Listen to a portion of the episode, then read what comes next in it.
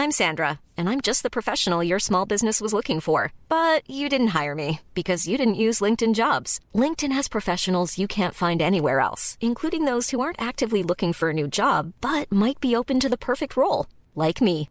In a given month, over 70% of LinkedIn users don't visit other leading job sites. So if you're not looking on LinkedIn, you'll miss out on great candidates like Sandra. Start hiring professionals like a professional. Post your free job on linkedin.com slash spoken today.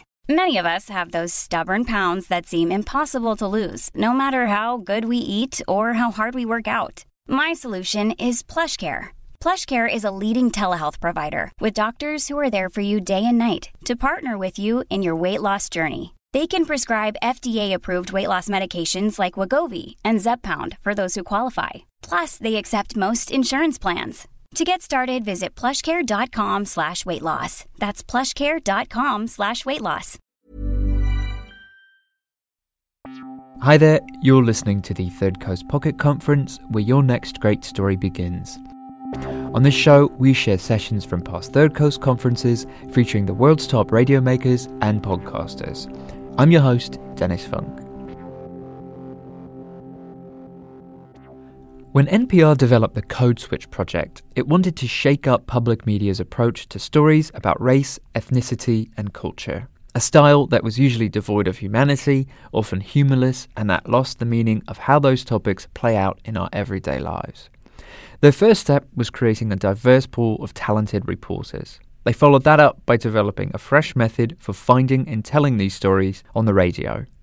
At the 2014 Third Coast Conference, Code Switch reporter Shireen Marisol Meraji shared the team's best tactics for covering race and culture. Here is audio code switching, tackling race on the radio. Thank you. Hello, is this thing on? Um, hey, so I'm Shireen Marisol Meraji. I work for the Code Switch team. I'm a reporter, uh, but I was a producer for years and years, for uh, more than a decade. So behind the scenes, I actually was a field producer for Alex Chadwick, and he taught me everything I know. Um, and he's the audience, so thank you, Alex. Um, I the first thing I want to ask is why, what brought you to this workshop? What is it that you want to learn? I may or may not address any of it. Anyone? Does anyone? What made you curious about coming here?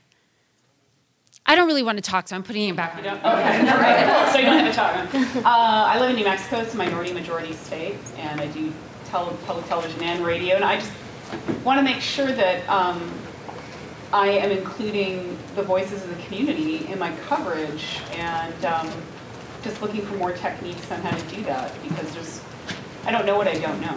Right. And so yeah. That's Oh, good. I think I can help with that. Anyone else? Uh, I, I'm here because I, uh, I want to I wanna hear what everyone has to say. Because I, when I hear race talked about on public radio, I don't hear a lot of really good examples. So I'm really curious to hear what you have to say, but really what folks in here have to say too. Well, I'm going to play you some examples, and I hope you like them. Um, that makes me nervous. Anyone else? Hi.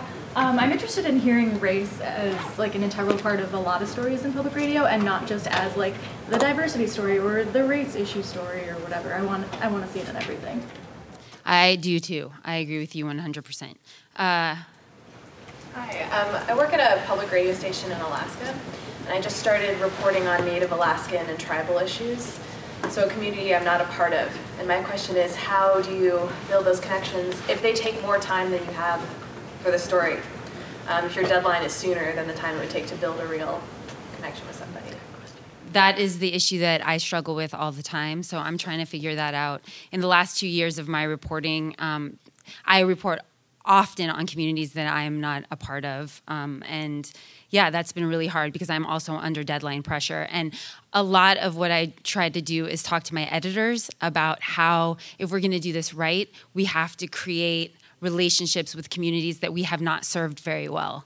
And we have to be patient in the creation of those relationships. And I know that's probably not the answer that you want because you are on deadline and you're going to lose your job if you don't meet the deadline. but but but constantly talking to your editors about, you know, how we've really ignored vast communities in public radio and we we need to rebuild those relationships. But anyway, I have a program and um, I'm really glad to hear that uh, you're here and you're curious. Um, my name is Shireen Marisol Meraji. I think I have the most syllables in my on air sock of anyone in public radio.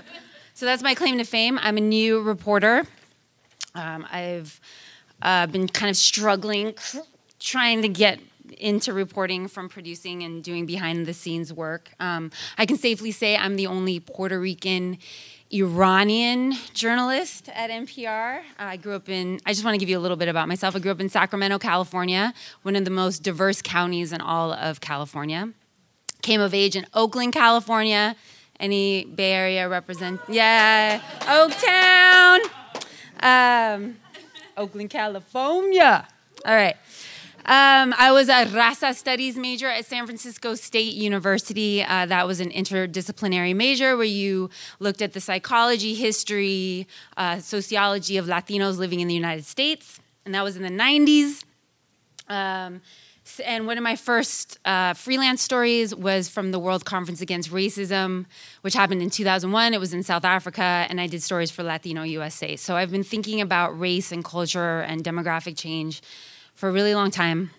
And I think a lot of it is because I am a mixed person and I always felt like I was on the margins of everything. I felt like a misfit. And that made me sort of curious about everyone. And I felt like I was uh, always uncomfortable and didn't belong. And um, I think that really helps when you're reporting on race because you're always going to be uncomfortable. It's uh, sensitive. You're never going to do it right. Someone's going to be mad at you constantly. Get ready for it and um, be comfortable being uncomfortable. And I feel like there are a lot of misfits who are drawn to storytelling. So you guys know what, it, what that's like to be uncomfortable. Anyway, so as I said, as you know, public radio hasn't done a great job of engaging communities of color, hence the need for code switch. And somebody mentioned that they want diversity in all stories and diverse voices in all stories and i agree completely with that. Right now what we're doing at npr is we have sort of a playground a multi-platform playground called code switch where we're trying to tell stories of communities of color in different ways and experiment with that um, we have three radio reporters. We have two digital first, or I call myself an audio first reporter because, you know, radio, I don't know, we do audio stuff and it lives everywhere. Um, but we have two digital first uh, journalists and they do a blog with us. And um, we cross pollinate and we try and reach communities that are not listening to public radio that way. And um, we also now have an identity and culture unit at NPR called, uh, we call it ICU because we're, we're helping the state that we're in. Um, it's, it's, it's very critical. We have to do something. Anyway, Michelle Martin's a part of that, and she's taking public radio out to communities and engaging communities on the ground. So we're doing two things. We've got Code Switch and this experimental place, and sometimes we fail completely. And then we've got ICU, and Michelle Martin is out and she's talking to people. Um, here's the thing outside of the public radio lovers bubble, and we all are lovers, or love public media, I'm assuming. Um, NPR really is thought of as pretentious, elitist, boring audio wallpaper. Um, so I think that one way to combat that, an easy way to combat that, is to diversify story choice and diversify the characters that you have in your stories. It makes your stories pop out of the radio. It's such an easy way to make good audio stories is to not go to the same people all the time. This is really basic information, but for some reason we don't do it most of the time because we are on deadline and we don't have the time to do it. Um, but but you can. So you know this. I'm going to say it again. We have to diversify to survive. Public media is not hitting these communities. Demographics are changing. We're getting browner. That's the reality. But don't do it because you have to. Don't do it because NPR producers are want you to do this now. By the way, it's a mandate at NPR. You have to have diverse voices. This is a mandate. So if you're going to freelance for us and you're going to talk to an expert, they should be a brown expert or an expert from the middle of the country or not um, an educated white guy from the coasts because that's who we always talk to. So don't do it because you have to, because you do have to, but do it because it makes your stories better. It makes them sound unexpected. It makes them pop out of the radio. It makes them sing.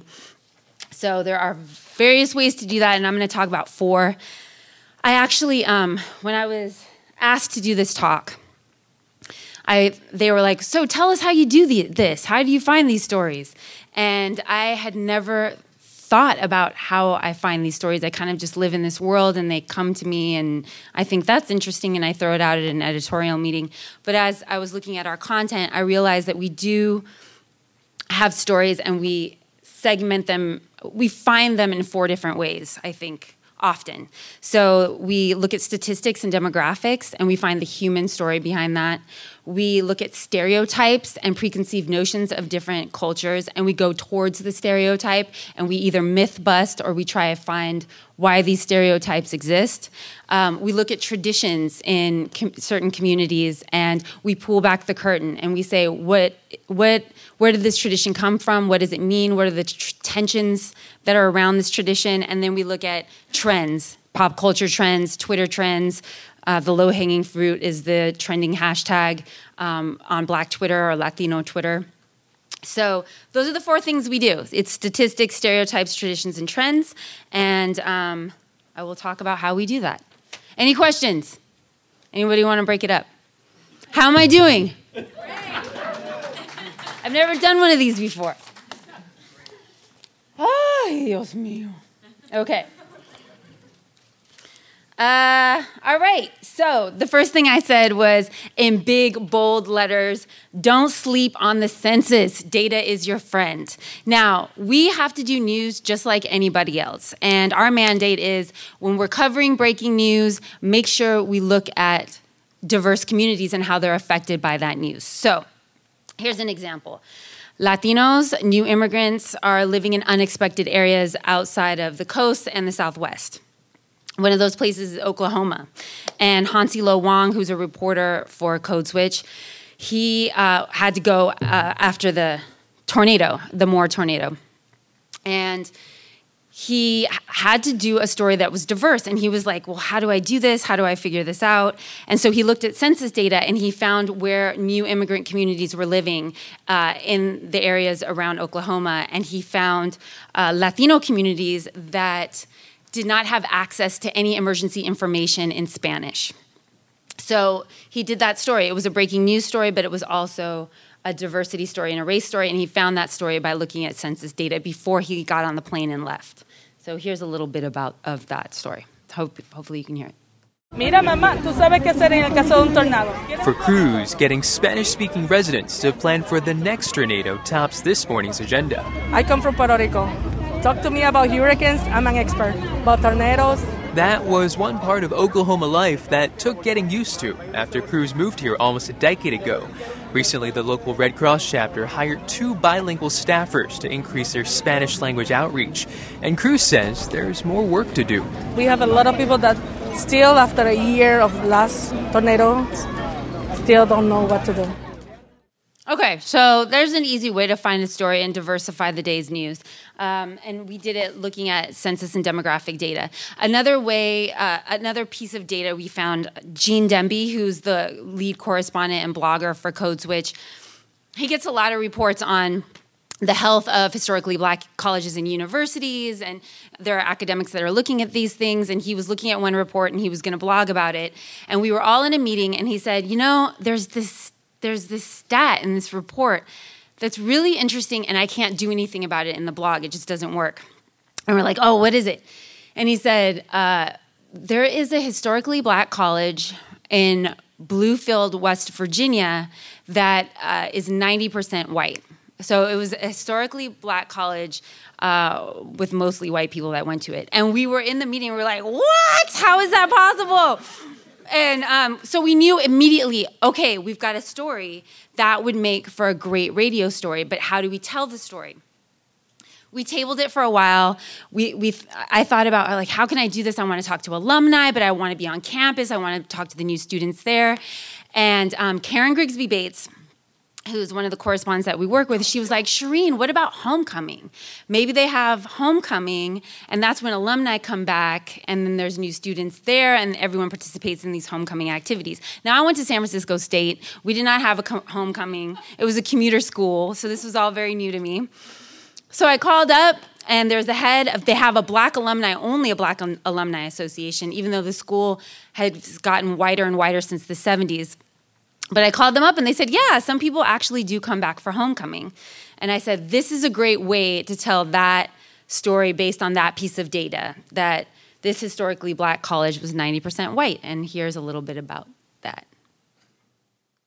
I'd like to introduce you to a few proud members of Bluefield State College's All Black Alumni Association. I am Mildred Washington. I was Mildred Harrison on campus from 1951 until 55. Okay, it's Lois Mans, graduated in 1969. People from Bluefield, you're there in the 40s and 50s. This is Go Go.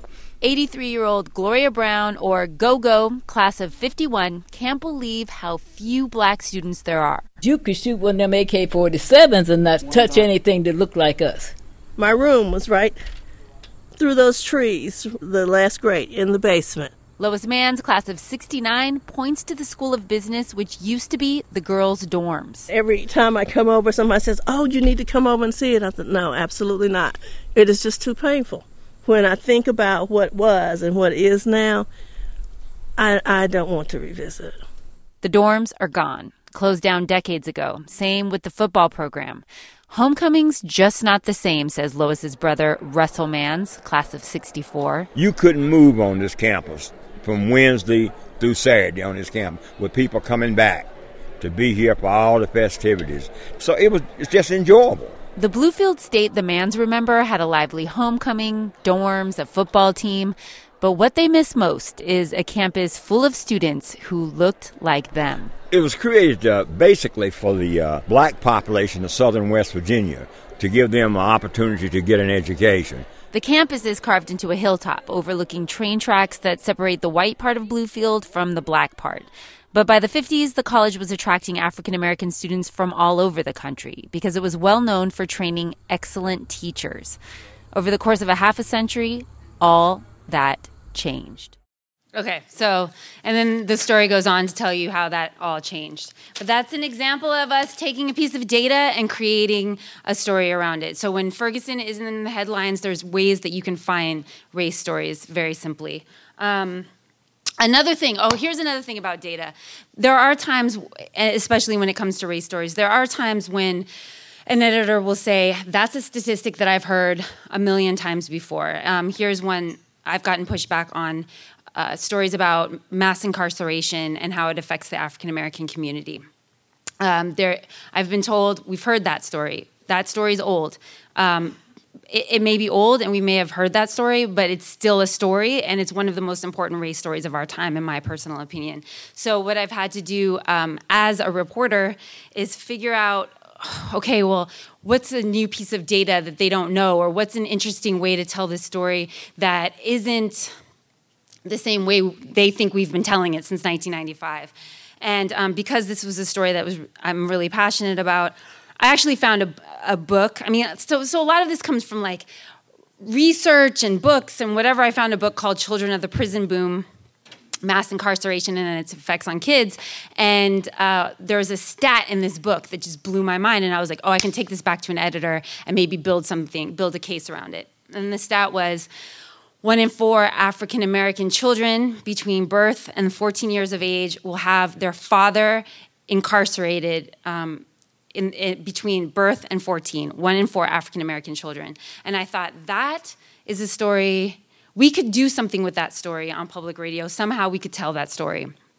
And I'm not going to play it for you. You guys can look at it online because it, it's long and kind of emotional. But what I did was I found a summer camp that takes kids uh, to visit their fathers in maximum security state prison. And I went through the security clearances, and uh, they didn't tell me I could actually go into the prison until a week before and had done it months before. And I was like, this is the way to tell the story. I think that we can do this.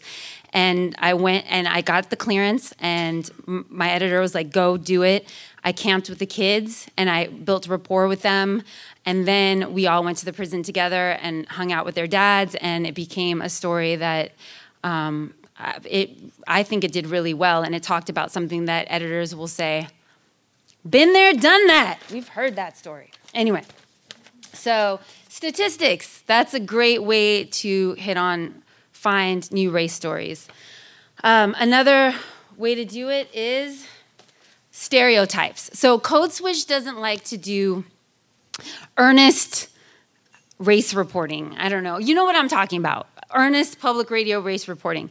Uh, we like to switch it up and I don't know, find some humor in things. Can you describe that? I d- The earnest Yeah. uh, reporting on race? Ah, Okay, well, um, we go to a community that's socioeconomically disadvantaged, and we always talk to the same poor person um, and use like a bite from their life to illustrate something that um, an expert from a university has written a book about. Um, I think that's one way that public radio doesn't doesn't do it well.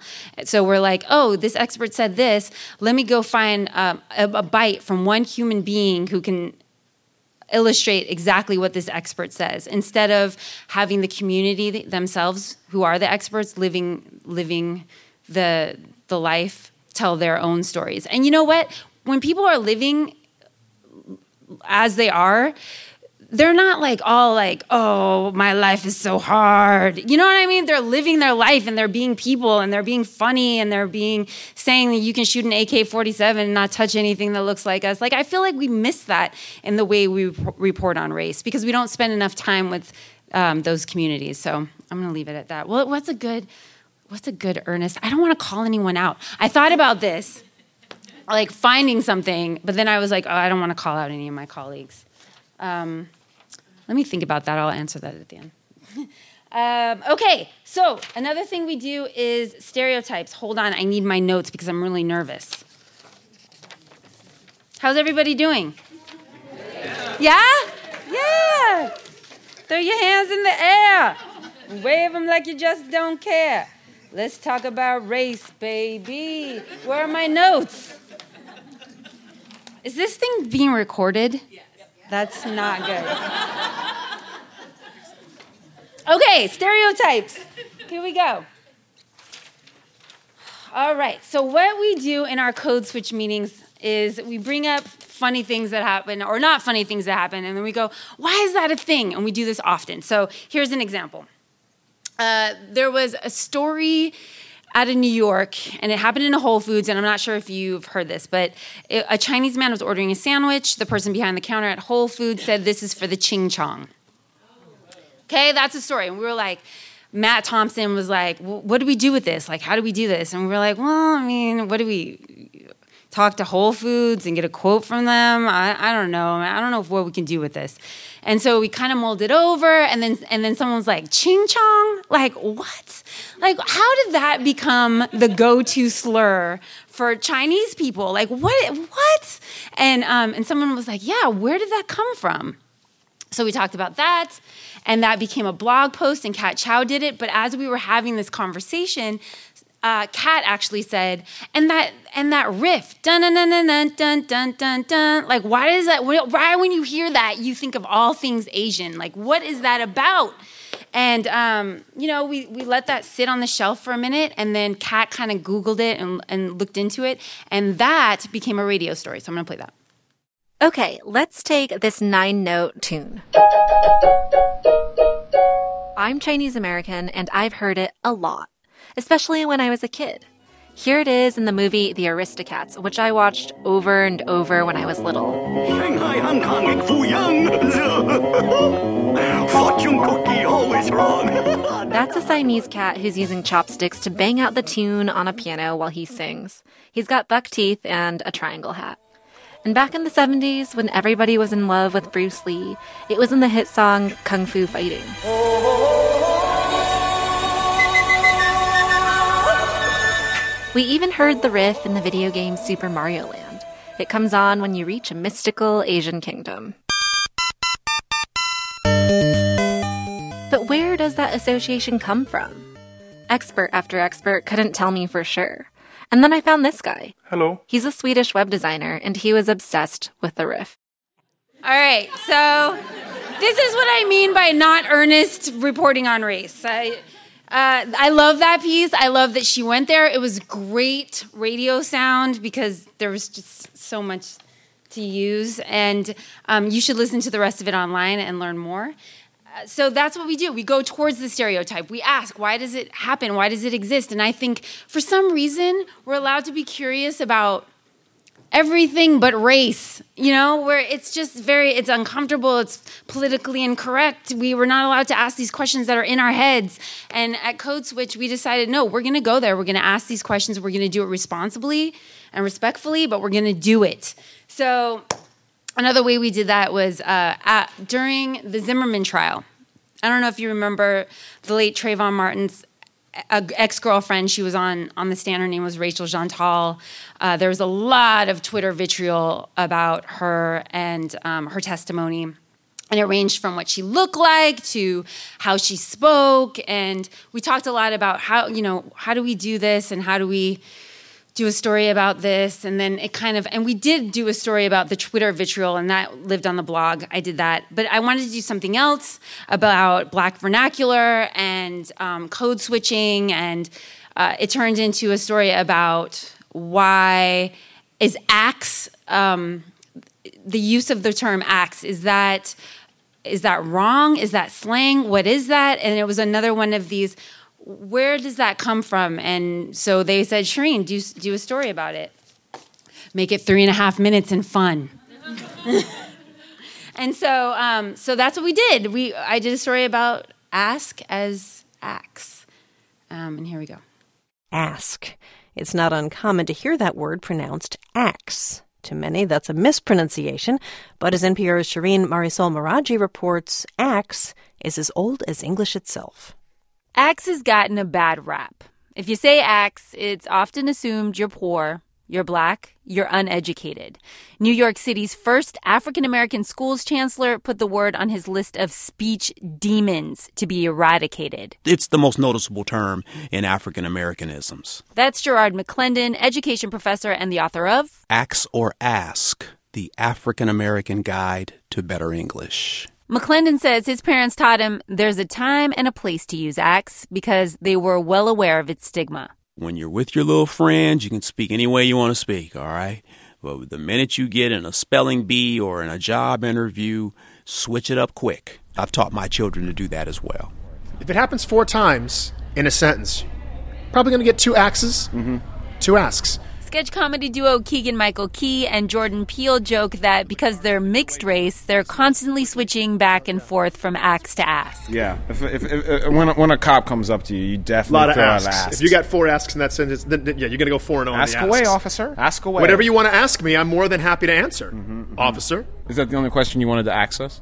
I'm Jesse Sheidlower. I'm the president of the American Dialect Society. I believe I'm here to talk about the historical pronunciation of axe for ask. Scheidlauer says axe has been used since the 8th century and derives from the Old English verb acsian. The, the people who use the axe pronunciation are using the pronunciation that has been handed down in an unbroken form for a thousand years. It is not a new thing, it is not a mistake. It is a regular feature of English.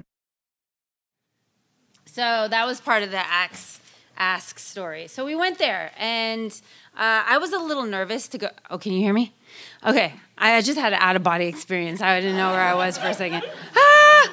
I was looking at you with the glasses, and I was like, "Where am I?" Um, uh, yeah, so I was nervous to do that, but I talked to a ton of linguists. I talked to linguists. You couldn't tell from that three and a half minute piece, but I talked to linguists at Stanford, linguists in England. I read uh, books about Black vernacular. You know, the key. It's all fun and good, but um, I did a lot of uh, back research work to make that story.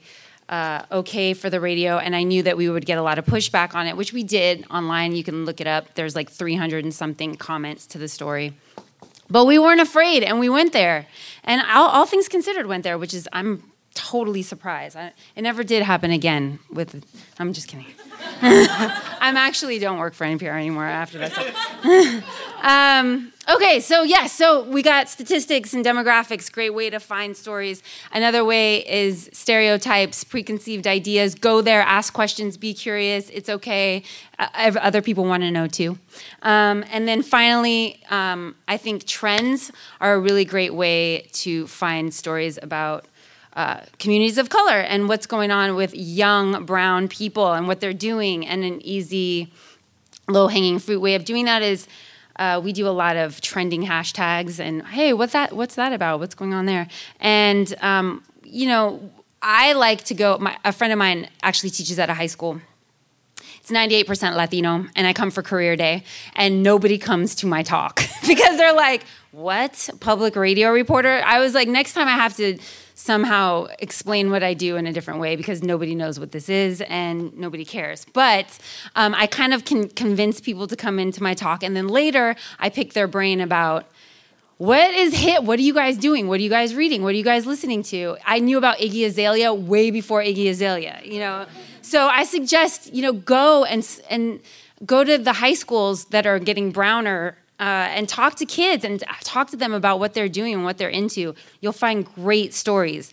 I used to work with youth radio, and we we did a um, whoop whoop, and we did a whole thing when I was at Day to Day called "What's the New What," and it was all youth trends and what what kids in Oakland were doing and getting into, and that would have been great fodder um, for stories uh, for Code Switch.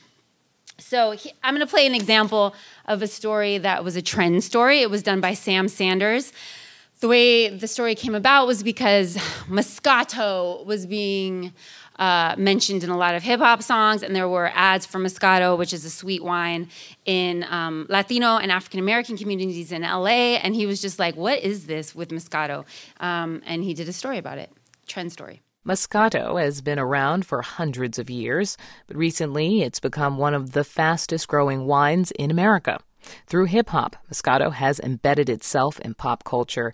As NPR's Sam Sanders explains, Moscato is more than just a fad, it's transforming the wine market. Rapper Lil Kim is believed to have first rapped about it in 2005.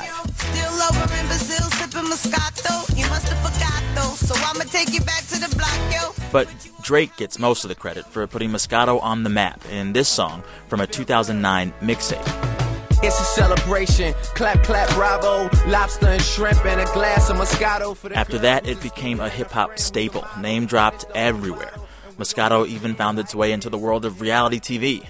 Here's Real Housewife of Atlanta, Nene Leakes, telling Anderson Cooper all about her Moscato. Wine. I have my own Moscato called Miss Moscato. Wait, you have your own brand of wine? Yes, I do. And I know Moscato's not high end. It's a relatively cheap white wine made from the Muscat grape. Really sweet, low alcohol content. But over the last few years, hip hop culture, pop culture, have made Moscato something more cool, celebratory, and very popular. Moscato has become a thing. So, Moscato trends. Uh, that's great fodder for good stories about diverse communities and, that are not boring. And um, I think, I don't know, did you think, what did you think? Were those stories interesting? Do they sound like public radio typical?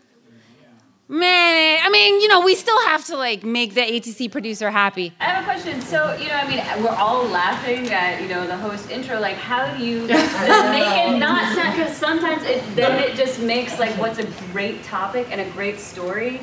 The frame like just makes it sound like bad. Yes. You know, and cheesy. Yeah. And like you're just like so it's almost like we need to play with form, not just content. Definitely. And like to me, I was like Podcast. we should, like We should have a podcast. yeah. I don't know. I mean, but do you have any recommendations for that? Like I feel like maybe we just need to also not just like open up form, like really have a, a discussion about like breaking up breaking apart the form. I agree with you 100%. I mean, I did a story when Nate Dogg died, and um, and the introduction was like Nate Dogg is it, and it was just like ah. Hmm. I, I, I agree. I wish you could say that on mic actually, and that was recorded because I think there's only so much we can do um, pushing the envelope without our own podcast when our stories have to live on the news magazines and they are very rigid in the way that they do things, right, Alex?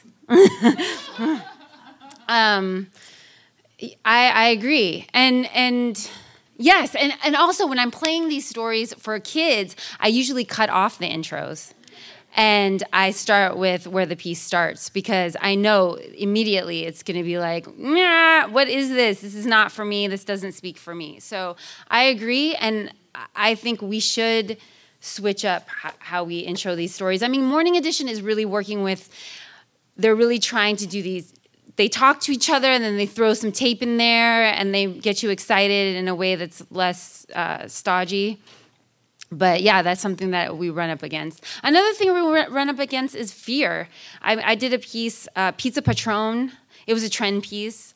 Uh, they're a pizza chain out of Dallas, and they market to new immigrants from Mexico.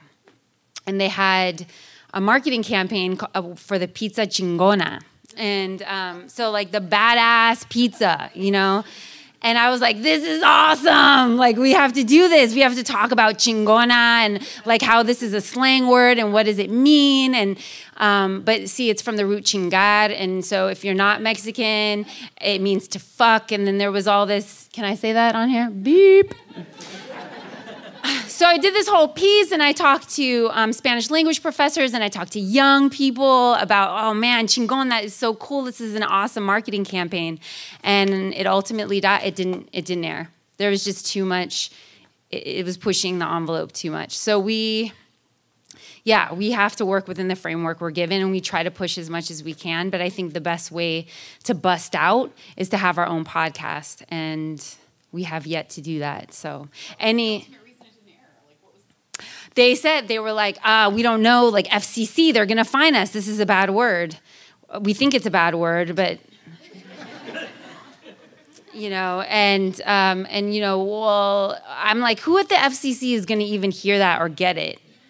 Do they have people who look for Spanish language swear words? And um, there just wasn't enough people to say that I mean, this is also a push to diversify the newsroom. There weren't enough people to say, no, chingona, that's not, it, yeah, but no, it's just a slang word. You know, it means badass, badass pizza. That's that is cool. You know, but we didn't have anybody to do that. Actually, our head of marketing is Mexican. She's from Mexico City, and she was like, "Damn, I wish I would have gotten involved in that conversation because I would have said this was a great story and we should have aired it." So we're still sort of pushing against that, and I think yes, we we have to do some i don't know let's diversify and y- youngify the hosts. Oh no am i gonna have a job after this? Uh, so i guess yeah so when when you're looking for these stories, there are the obvious ones. The the Ferguson, which is a great story. Ferguson's a great story, um, but there are a lot of stories that are right there under our noses, and we don't do anything about them. I mean, San Gabriel Valley in LA is heavily, heavily Asian. Um, there are tons of great stories to be done uh, uh, out of that area, and we don't we don't touch it. I mean, and and wherever you live, it's the same thing. Go there get uncomfortable. Don't talk to people that you always talk to all the time. Don't always read The Economist or The New Yorker or whatever it is and listen to This American Life. I, they, they, do great stuff, but you know, get out of your comfort zone and, and meet people who are different. Or if you don't meet people who are different, at least talk to them on Twitter because they're there, so you can tweet back and forth with them um, and get uncomfortable. I mean, that's the one thing that if I can impart anything to you is that this is it, this work. You're never going to make anyone happy. No one's going to be happy, and um, so you know, get ready to be comfortable being uncomfortable. More questions? Yeah. Yes. Why is there such an emphasis on youth and race? Like only young people are engaged with this because I, I'm you know, I'm engaged with it, and there are many people my age engaged with it. So, you know, what the what the heck? Okay. Yeah. No. Okay. I'm 37. First of all, I'm not young, um, but or I'm not millennial. Um, I think that the the youth and race aspect is just because public radio has done a terrible job of engaging young people. So we're trying to figure out ways to engage. a terrible job of engaging people of color, regardless You're of right. their age. Yeah. And I think that you know it's kind of a, a to me it is a. Um, uh, an abdication of responsibility to, to just to, you know well we'll just deal with these younger ones because they're more malleable or they're more accessible in some way. We only need 140 characters. I mean, right, right. Dude. Well, I, I mean, I did like in uh, oh I didn't did I talk about traditions? No, I didn't. Okay, I'm sorry. This was one of the things that that was on my list, and I, I veered away. Um, so we have statistics, we have stereotypes, we have trends, and we have traditions. And I, I, apologize, I totally omitted that because I got all excited when the Moscato and the hip hop came on. But um, one way that we tell stories on Code Switch is to talk about traditions. And it's a great way, and it's not just youth oriented. And um, for example, I did a story about cundinas and tandas, which are a way that uh, Mexican immigrants, especially women, come together and they invest and they save money. And um, it was a tradition story, and I'm just going to play that for you. So it's not just young. Here's how it works. 10 women get together and each agrees to give 100 bucks every 2 weeks to the group's organizer. And one woman ends up with a whole pot at the end of the month, $2,000. Now, this goes on for 10 months until everyone gets the pot. So eventually everyone pays in $2,000 and everyone gets $2,000. For Mexicans, this is called a cundina or tandas. That's Barb Mayo. She's participated in a number of these, cundinas or tandas, depending on where you're from in Mexico. I worked with a bunch of Mexican women. They were like, hey, Barb, do you want to do a tanda? And I'm Cuban. And I was like, what is a tanda? And so then they explained it to me, and I was like, that's great, yeah, because it's like a no interest loan with your friends. Mayo says she used her first payout for expensive dental work, and the peer pressure kept her honest. If she missed a payment, the consequence was letting down friends, a harsher penalty to her than a default notice from a bank. But Mayo says only the Latinas at her job were into the idea. It was funny because we with white people, and, and the girl was like, All you're doing is giving money to other people, but not collecting interest on it. And there's a risk, but all of us didn't see it that way. There is a risk. Someone could be the first in the group to get the pot and never come back.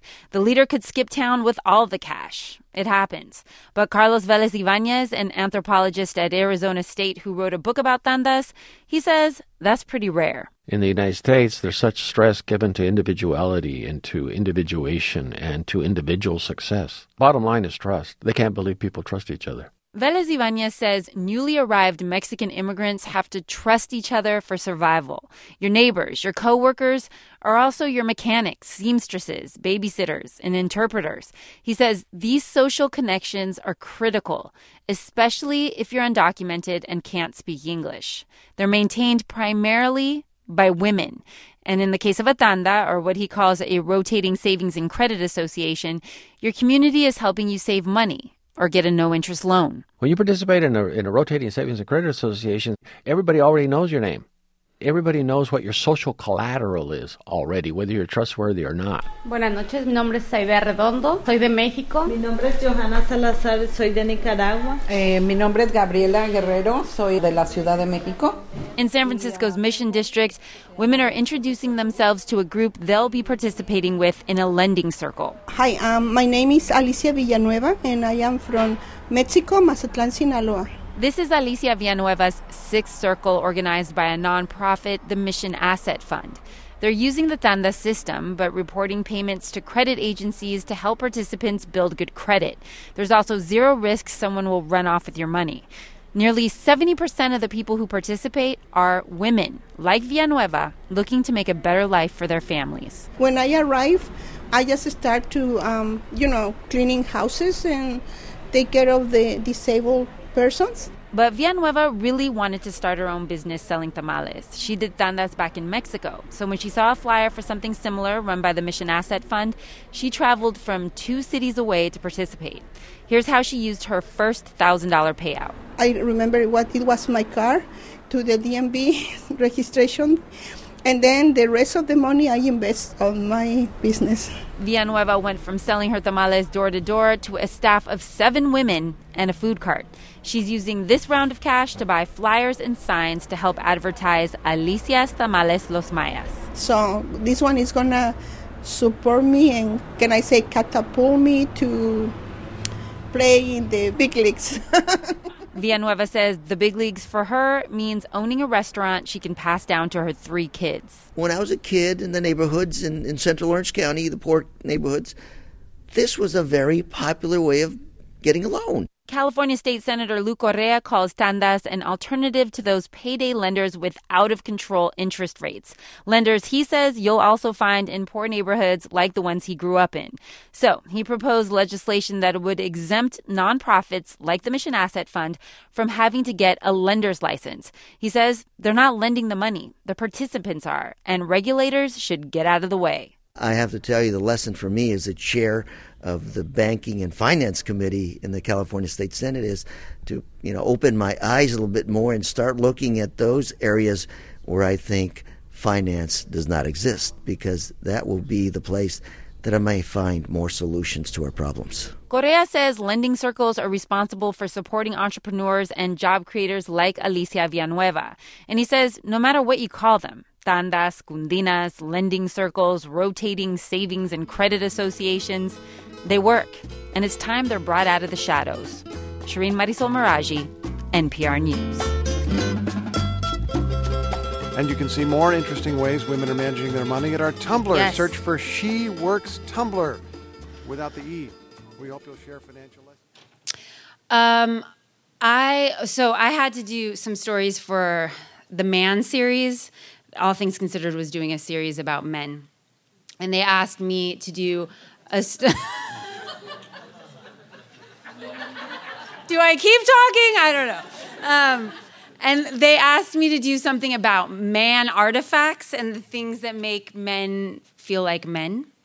And I was like, oh, okay, how do I do this? And so I, but I, everybody I talked to was different, different classes, different racial backgrounds, and from different parts of of the country. It was not the same man. It was it was an Asian man, an African American man, a white man. It was that's how I approach every story is that I want to bring America to those stories. That's me, but um, I think that we need all the reporters to do that. How do people see? That's the thing. It's on TV, it's easy to see, right? Or like, I mean, Oh, how do you know? 'Cause Assuming of that voice? race is sometimes visual, right? Because it Uh-huh. can be different. Oh, you know, my. Yeah.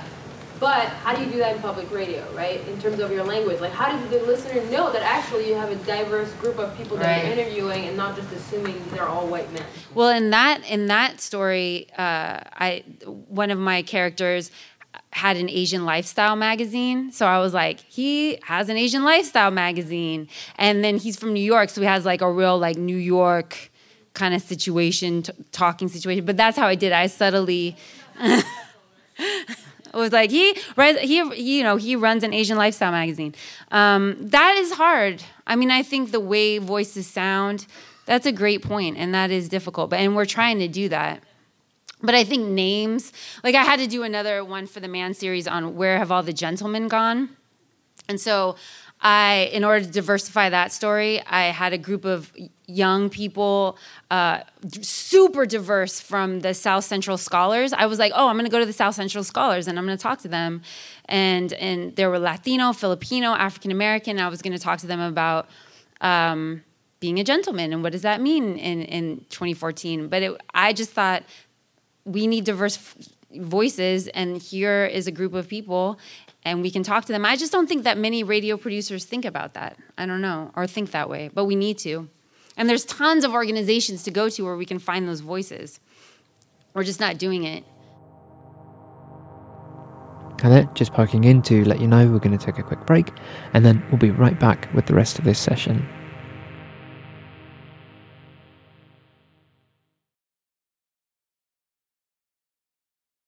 Any other questions I have a question. Yeah. I cover an area, I cover, I've been covering Gary, Indiana for a long time. It's about 80% black, African American, but I, I just cover the city. I don't cover it as a black city. Right. It's just you have a black mayor, black police chief, and I feel uncomfortable sometimes exploiting that. I mean, what do you mean by exploiting well, or like bringing it out in stories. I mean, when, Oh, when it is yeah, yeah. appropriate to, you're just covering the town. Right, and I think that's totally right. That's how you should be doing it. You don't. You shouldn't say the black mayor of. You know, he's just the mayor, and and I think you're doing the exact right thing.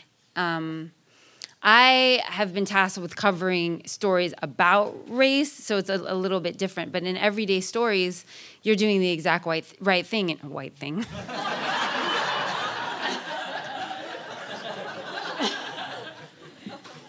right thing.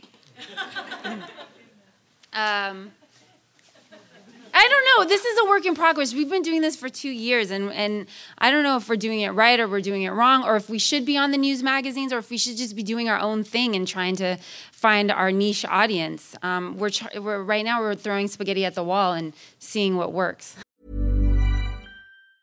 Ryan Reynolds here from Mint Mobile. With the price of just about everything going up during inflation, we thought we'd bring our prices down.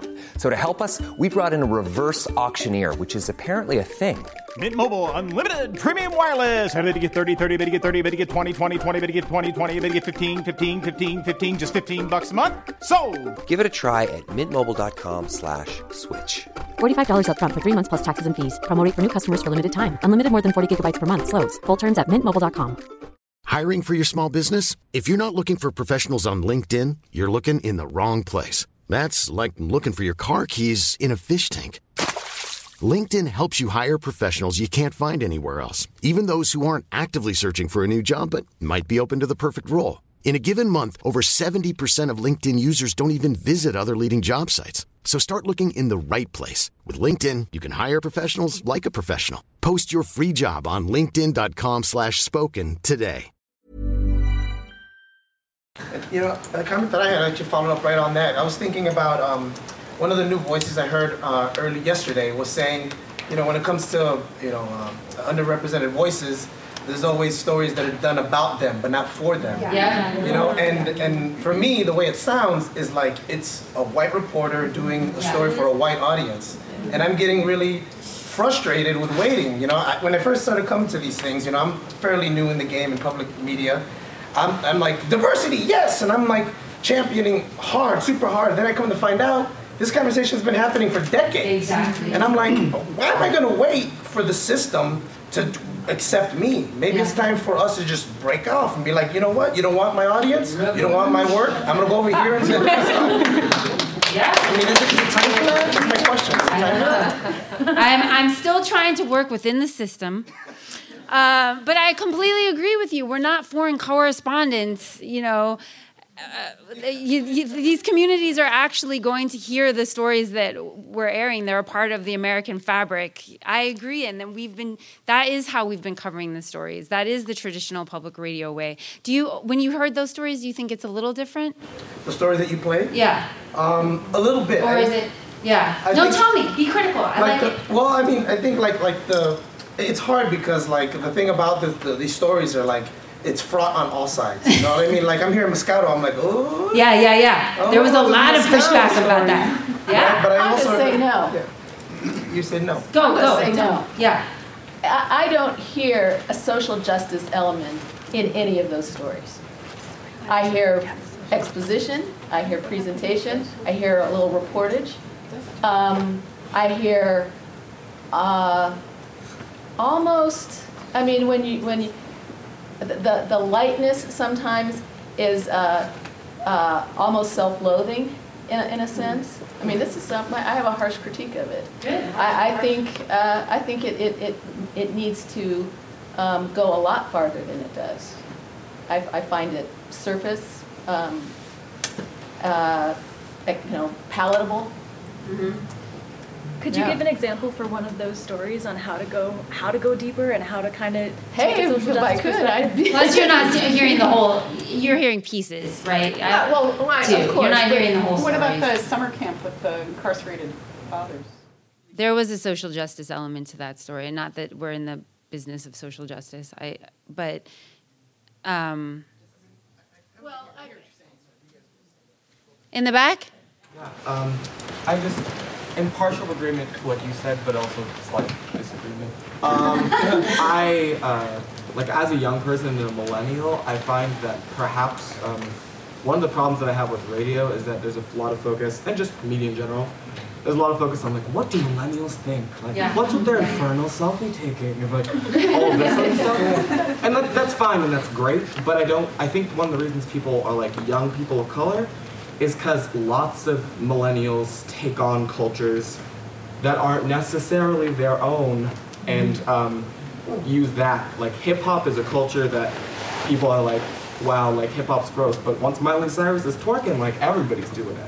So I don't feel like there's an exact I wish public media was more critical of that aspect of things. Like I don't think public media public media focuses a lot on millennials and young people of color, but it doesn't focus on like why it's focusing on them. Like it's focusing on them because everybody wants to be like like that's sort of the way that culture has been acting. Like you need to be Miley Cyrus. Like in all the fashion shows I see, people are using like baby weave hair and like Yeah. doing lots of stuff that are is not it's not the culture that fashion has been like about pre- predominantly. And I think that that might be one of the reasons why there's a lot of focus on millennials and young people of color and millennials. Maybe people should focus stories on like what's happening with your culture, who's taking your culture. Yeah, and we do that on the blog. Money off. I think we really do that successfully on the Code Switch blog.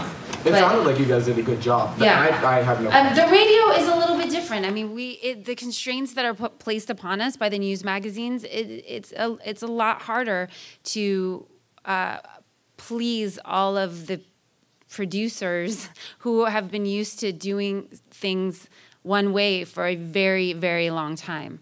So we want to get to that. We want to get to the deeper stories and we want to provide more context and we want to do all of those things. And we're fairly new and we're we're we're trying things out and we're throwing spaghetti at the walls. And I really do appreciate your criticism. I do and I'm going to take it back to the team and we're going to talk we will talk about that. Because you know we want to do these stories right and we wa- also want to make them entertaining and not earnest. We want people to listen um, so go ahead Um, it seems like Code Switch gives a lot of thought to the conversation that happens after a piece airs or like after Yes. you publish something. Can you talk a little bit about your philosophy around that and like engaging with a piece after the reaction comes out? Well, we do a lot of social engagement because one of our missions is to engage younger communities and younger communities of color. That is one of our missions. And the way to do that is through social media and through the conversation that a little two and a half minute piece can spark online. It um, makes our content last and it also helps our content reach audiences that are not going to hear it on the public radio stations for example the axe ask there was a much bigger build online and there was a huge back and forth that happened in the comment section as well as on twitter um, and we do that on purpose because you know, on radio, it doesn't live very long, and people aren't really clicking on audio on our website. So it's a part of um, how we extend what we do, and it's actually probably one of the most successful parts of what we do is the social media engagement. So the Twitter. Did I answer your question? Okay. Oh my gosh. Um, go ahead. Um, when reporting on stories about communities of color and you were working with people that might not speak English, have you had to come up with creative ways to, I guess, include those voices? I wanted to say, don't be afraid. I had written this down actually. Don't be afraid when someone doesn't speak English. You know, it's um, we have done that, and we. I speak Spanish, and I use my horrible Spanish all the time out in the field. And um, Hansi speaks Mandarin, and so within our group, we have people who speak various other languages, but we use interpreters, and we don't shy away from stories where people are not speaking English. We use it. We are creative with the sound, and um, we have we have to talk to people who don't speak English. So we're doing that. It doesn't make a, a producer super happy, um, but we're trying to figure out ways to use other languages without having like the weird voice on top of it translating it. And we're trying to like figure out creative ways to write in and out of different languages, and we've been experimenting with that. But we're not shying away from it, and we're going there. Go. Oh, I'm sorry.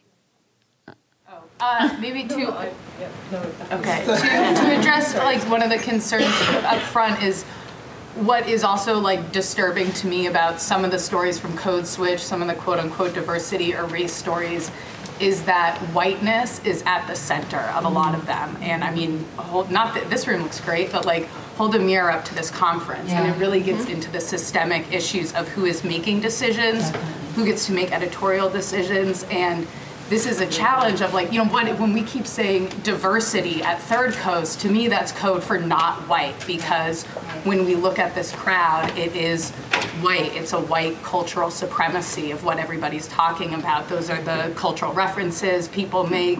Those are the analogies that they make. And like that that Moscato story like made me shake when I Yeah, first heard it on yes. the air because it was it's um, I mean people were laughing in this room. There's something really condescending in the framing of the Moscato story. That it's funny that like, oh, now black people are drinking wine only because rappers are talking about it, and it was like.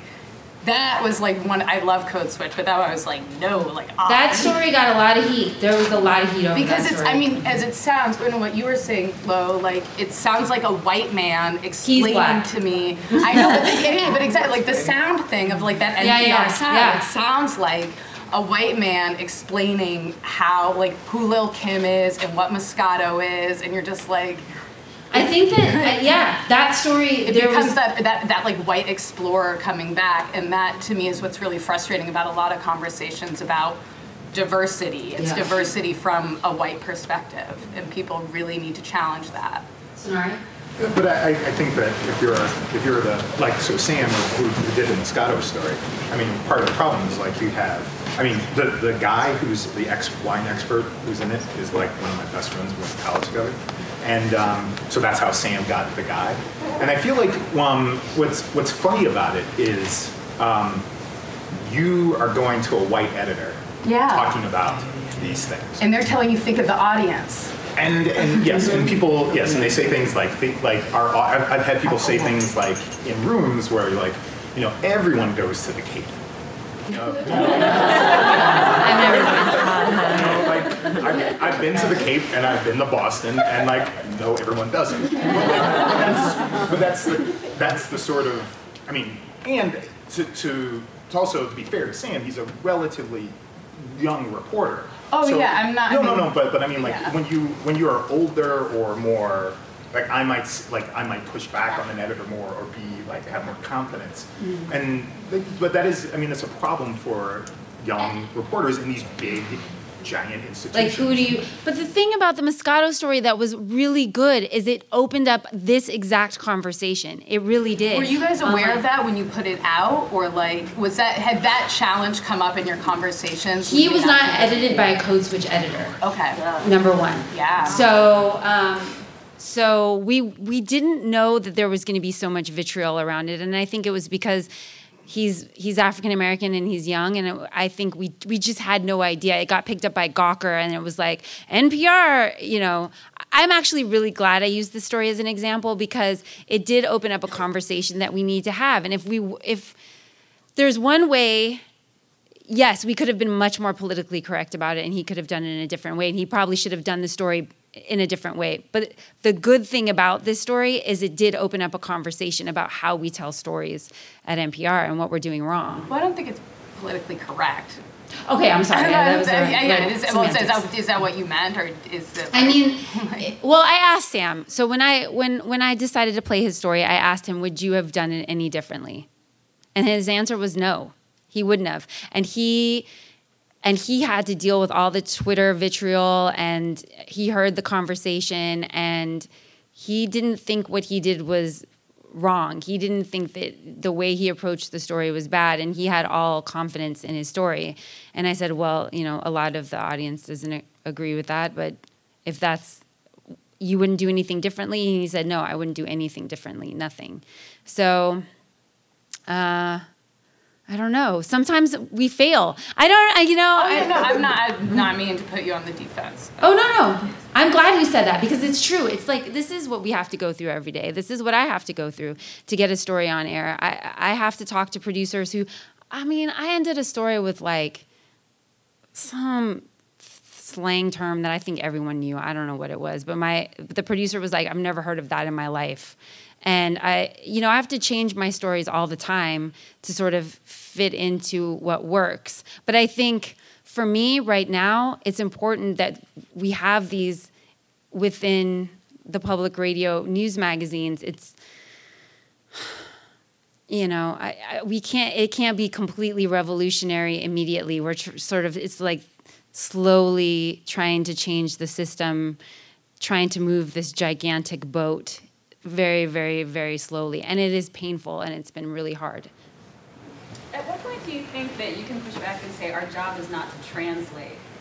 You know, like we're just going to put culture out there because I think that's part of the issue is that it's like, oh, we're like, we're you know, you say like think of the audience. It's like no, not the point. We just want to put culture out Yeah, there, and I think that's part of the problem. And I'm talking about this translation in a broad sense.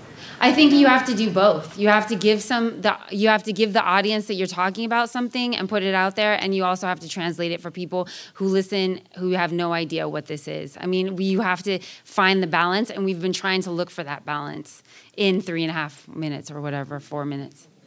Go ahead.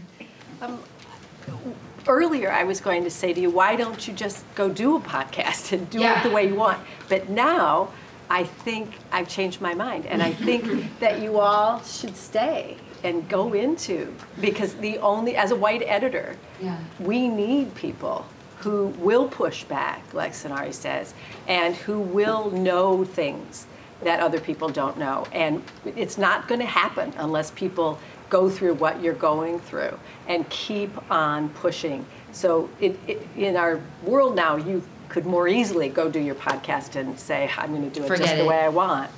But I hope you stay because, uh, you know, and, and Luis, you too. I, I just feel like we need this. So. In the back hat. Hi. Um, so I had like three things. One, Lo, to your point about not being able to de- determine the race of the person on the radio, there's actually some way in which I think that's a really good thing because it takes away those pre those stereotypes we have when we hear somebody's story and we think, oh, they must look like this. I mean, TV definitely, I think, can, can catch us in cycles of thinking about people just looking a certain way, and radio sort of lifts the veil on that, which I think can actually be used in a way of diversifying what we're hearing and experiencing because we're not putting a presupposed notion about the color of someone's skin. Their voice is really a pure way to get at them. So I think that can be powerful. Two, to the social uh, justice comment, um, well, I think social justice stories are incredibly important, and as you said, mass incarceration is one of the most important and underreported because of the exact reasons you were talking about, issues in this country. At the same time, wanting all race stories to be social justice stories is a really dangerous trap to fall into, and that is very much the white savior complex. And three, I think the diversity in newsrooms is exactly about this. You're not going to step outside of the of, of, of white editors or older editors. You're going to be pushing back against them. It's about experiencing di- things differently and opening up that conversation in the newsroom and with the people who listen to the story. And if some things provoke outrage, I think that's great. We're in a moment where race issues do provoke outrage on both sides, but at least we're having the damn conversation. Punto, as Piri Thomas would say. Rest in peace. Um, yeah. And, oh, go ahead. I like you guys talking. This is great. the back representative. So I just wanted to follow up on that. What happens when a story does provoke outrage? What goes on inside the minds of NPR, reaction-wise? We at Code Switch. what goes on inside the minds of NPR? if I only knew. Um, we actually have a mechanism at Code Switch to deal with comments and outrage. Uh, Gene Demby, he's our lead blogger and correspondent. We put all these stories on our own blog, and so when we direct people to comment and have it out, hash it out on the blog, and he engages with our commenters and um, the community who wants to talk about it. And NPR actually has been kind of let them deal with it over there. That's how it's been so far. I mean, we haven't we haven't had a like let's not have another story like that on air yet. Um, Do do you feel like the discussion trickles up towards people who make the big decisions, rather than just, you know, let's let the blog deal with it? What do you think, Sonari? Um, well, who's making the decisions? Well, there's a lot of big question marks, but, um, but, uh, because a lot of the work that gets done, um, isn't like very high, right? It's not like, you know, you have to go to, like, like we're the worker bees and like there's like a layer above us. There's, so there's not a lot, like right, right now, there's not a lot of people who really have in this weird, because it's NPR and it's weird, but it's like, there's not a lot of people who are, who are holding the reins. So there is some, it's like a, it's a weird moment now because there's some ideas that are, that can slip through and there's, but I feel like the. I feel like we're flying under the radar. Yeah. Mm-hmm. Um, I do, and we're we're we're we, we're in a moment where we're new enough that we can experiment and try things, and people haven't decided they're gonna stop giving to their local public radio station because they heard a story about whatever it was. Go ahead. Oh, I just had a quick question. Um, for people. I'm, rel- like I said, relatively young, so pushing back against my editors can often seem weird. Um, and I just did a piece on Gamergate uh, Yeah. and being like a black young queer person in a world full of mostly what feels like white guys who call themselves like nappy nig hair online.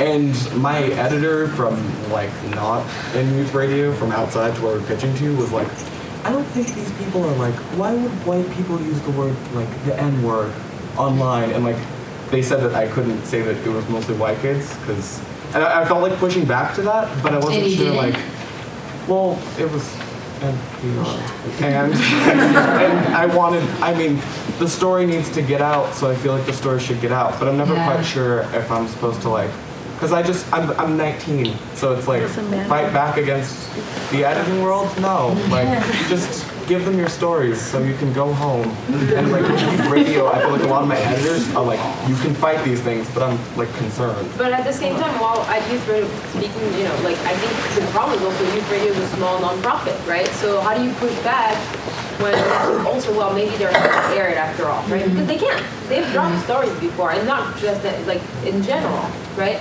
So how do you push back like that, right? Um, I think it's important to push back, but there's also those like kind of power dynamics that are at play between the people who do the work on the ground and then the people who are actually deciding to air the things, right? Yes. So- This is a constant struggle, and it's I'm struggling with this every single day. I've actually I'm combative, and I mean that's what people have ca- told me, and I wear that label with pride. Um, and I think we just have to not give up and just keep fighting back. But it is exhausting. Yes. I feel like uh, to the point that you're making in the corner that uh, I mean I'm an editor. I don't work for NPR, but I think that there's kind of an us versus them mentality between reporters and editors being kind of brought up here, and I don't necessarily think that there's a whole big divide right in the middle. I believe that a lot of editors, you know, whether they're white or old or whatever, probably want to get the right stories out there, you know, to get the important stories out there, the ones that make the most difference. And so it is working together. They want the pushback. I think a lot of them. I mean, certainly, yeah, certainly some of them will not. Yeah, but I mean, if you're if you're doing a story for somebody and you push back because you believe it's the right thing, and they say, "No, forget, I'm not going to air it," well, you don't want to do work for them anyway. I think. I'm KLW. Yeah, but K- KLW, the right, the editors are also reporters, so the line is blurred. Yes, that's true. But am I mean, do you find that in NPR, say? That we can't push back? No, like you know. That they want pushback? They Right. want the best story and they want pushback. I think it depends on the editor. But yeah, the good editors do want the pushback and and embrace it. And I've never been scared to push back, but I, yeah, it, it is all about telling the best story. But the, the thing is, is this is a diversity in the newsroom conversation. We need to diversify the people who are the gatekeepers and who are putting, allowing these stories to be put on the air. I mean, this is an old conversation that we've been having forever, um, and it and is really an important conversation to be having here again. You know, and keep bringing it up. Um, because if we are going to serve the public, and that's our mission, uh, we've we've got to look different. This conference has to look different, and you know, let's call it what it is. You, we can. There's only so many stories that we can do. One story that airs in an hour-long program um, that's going to make a change. We need to make a a real change in who who are the decision makers, and they can't all come from Ivy League colleges, and they can't all come from the coast, and they can't all be one type of person. You know, they have to be. And they can't all come so- from NPR. No, they can't. I mean, I think that, that that's part of this conversation as well, is that, um, you know, you have a national forum in that um, uh, network, and then, but, but there are lots and lots of, of stations, and there are lots of other areas in which um, there are affiliates. Um, For instance, HBCUs are NPR, many have NPR affiliations. And yet they're treated like this redheaded stepchild, that there's this, um, uh, there, there's a lack of engagement when there's already these relationships that could, could actually be existing in that, you know, in, in, in certain communities. And there's also the, the whole notion that any of these communities that you're talking about are monolithic. Oh, work. And- I agree with and- that completely. so I mean, it's very complicated. So that, that translator role, you know, get, that gets overplayed. But, um, but within communities, there are opportunities to do the kind of things that we're talking about right here. But it doesn't necessarily have to be up to NPR to, to, you know, be the apex of that work. It is really interesting. I, you know, the- I know they tend to sort of parachute reporters in, and they were covering the 2008 elections, I think in New Mexico, and the whole question was like, will Latinos vote for Obama? And you know, they don't. I don't. I'm not full time at the station. But they don't tell anyone when they're coming in. I would if I wanted to find out about my local community. I'm there for like three days. I would go talk to the local reporters. So they did the story, and they totally missed a huge breaking thing. Like the head of the Republican Party in Bernalillo County, which is the most populous county in the state.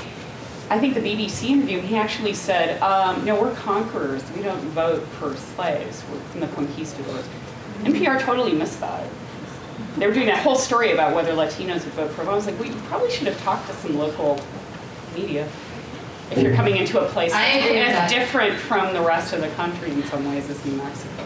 I agree with that, and props to Code Switch because when we went to Ferguson, we talked to the St. Louis reporters on the ground before we went there, and um, it was really important to work with the local station. And then afterwards, we met with the local station um, and checked in with them and asked them about the reporting they're doing. They asked us questions about how they can do race reporting better.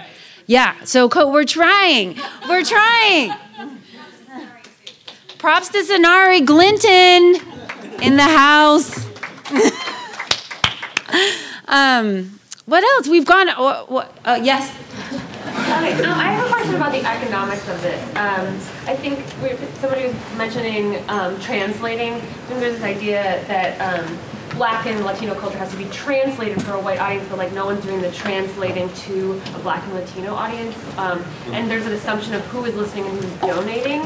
Um, and I just, I don't, is this, I'm just really curious about like where, where does this like economic part of it come in? Like when we're thinking about pledge drives and like who is the audience that gives money? And it seems like perceived that the audience that gives money is this group of like old white people. And I don't know if that's true, A, and I don't know like what is the way around that if that is like the economic base.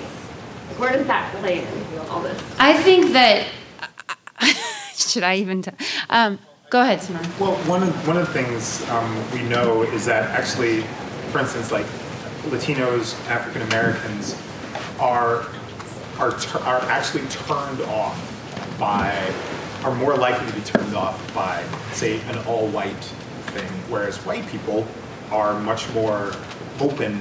This is from just the world of consumerism. Like if you, you put a black guy in a suit white guys will look at the suit and be like, "Oh, I'll buy that." But you put a white guy in a suit, black guys are like, "Oh, that's that suit's obviously not for me." I mean, that's like mm-hmm. that. That is a like we we we, we know that because there's a bit of exploration that people are willing are, are willing to do. So that's like that's one of the things about the translating, which I think that that's an that's an economic story that hasn't gotten to editors. That you know, if you if you want like that that if you want to get black and brown people like black and brown people and white people and like the whole groups, you have to have more of uh, brown people. This is you notice this in ads, you notice this in you know like by gays and lesbians in ads and things like that, and that's like a message that not that hasn't gotten to like the journalism world. KPCC has done it well. Yeah, and they They. I forgot you guys were back there. Yeah. KPCC has really tried to reach out to the Latino community, and Latinos are donating to the station and listening to the station in way greater numbers. It they they have a Latino host of one of their news programs.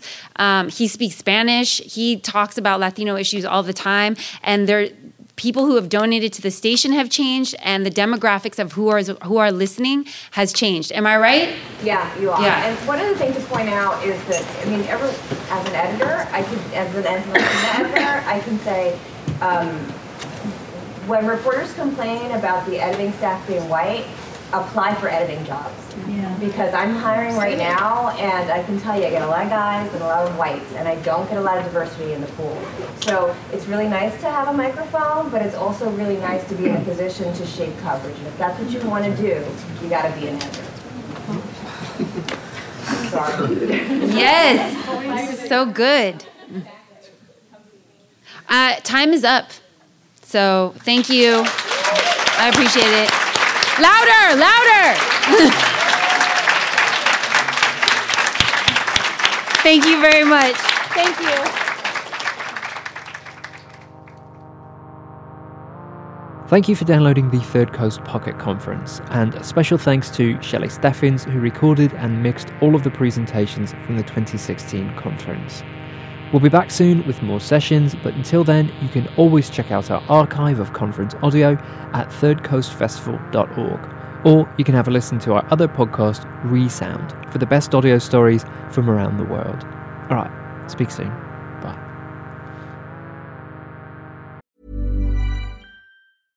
Hello, this is Danny Pellegrino, host of the Everything Iconic podcast, and I'm here to tell you all about Splash Refresher because hydration is mandatory, but boring is not. Now, I love my water, but if I don't spice it up, I'm not going to finish what I took out of the fridge. That's why I love my Splash Refresher, which is flavorful, delicious, bright, hydrating, and zero calories. The wild berry flavor is my fave. No, wait, is the pineapple mango flavor my fave? You know what? All five craveable splash refresher flavors are my fave because they're so delicious. So get hydrated and enjoy it with Splash Refresher. ACAST powers the world's best podcasts. Here's a show that we recommend.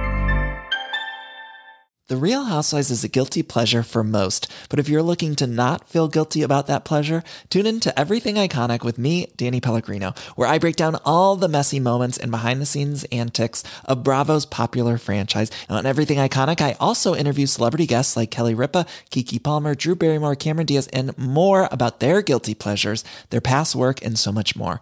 So if you're pop culture obsessed and find yourself watching way too much reality TV like me, tune in to Everything Iconic with Danny Pellegrino wherever you listen to podcasts. ACAST helps creators launch, grow, and monetize their podcasts everywhere. ACAST.com.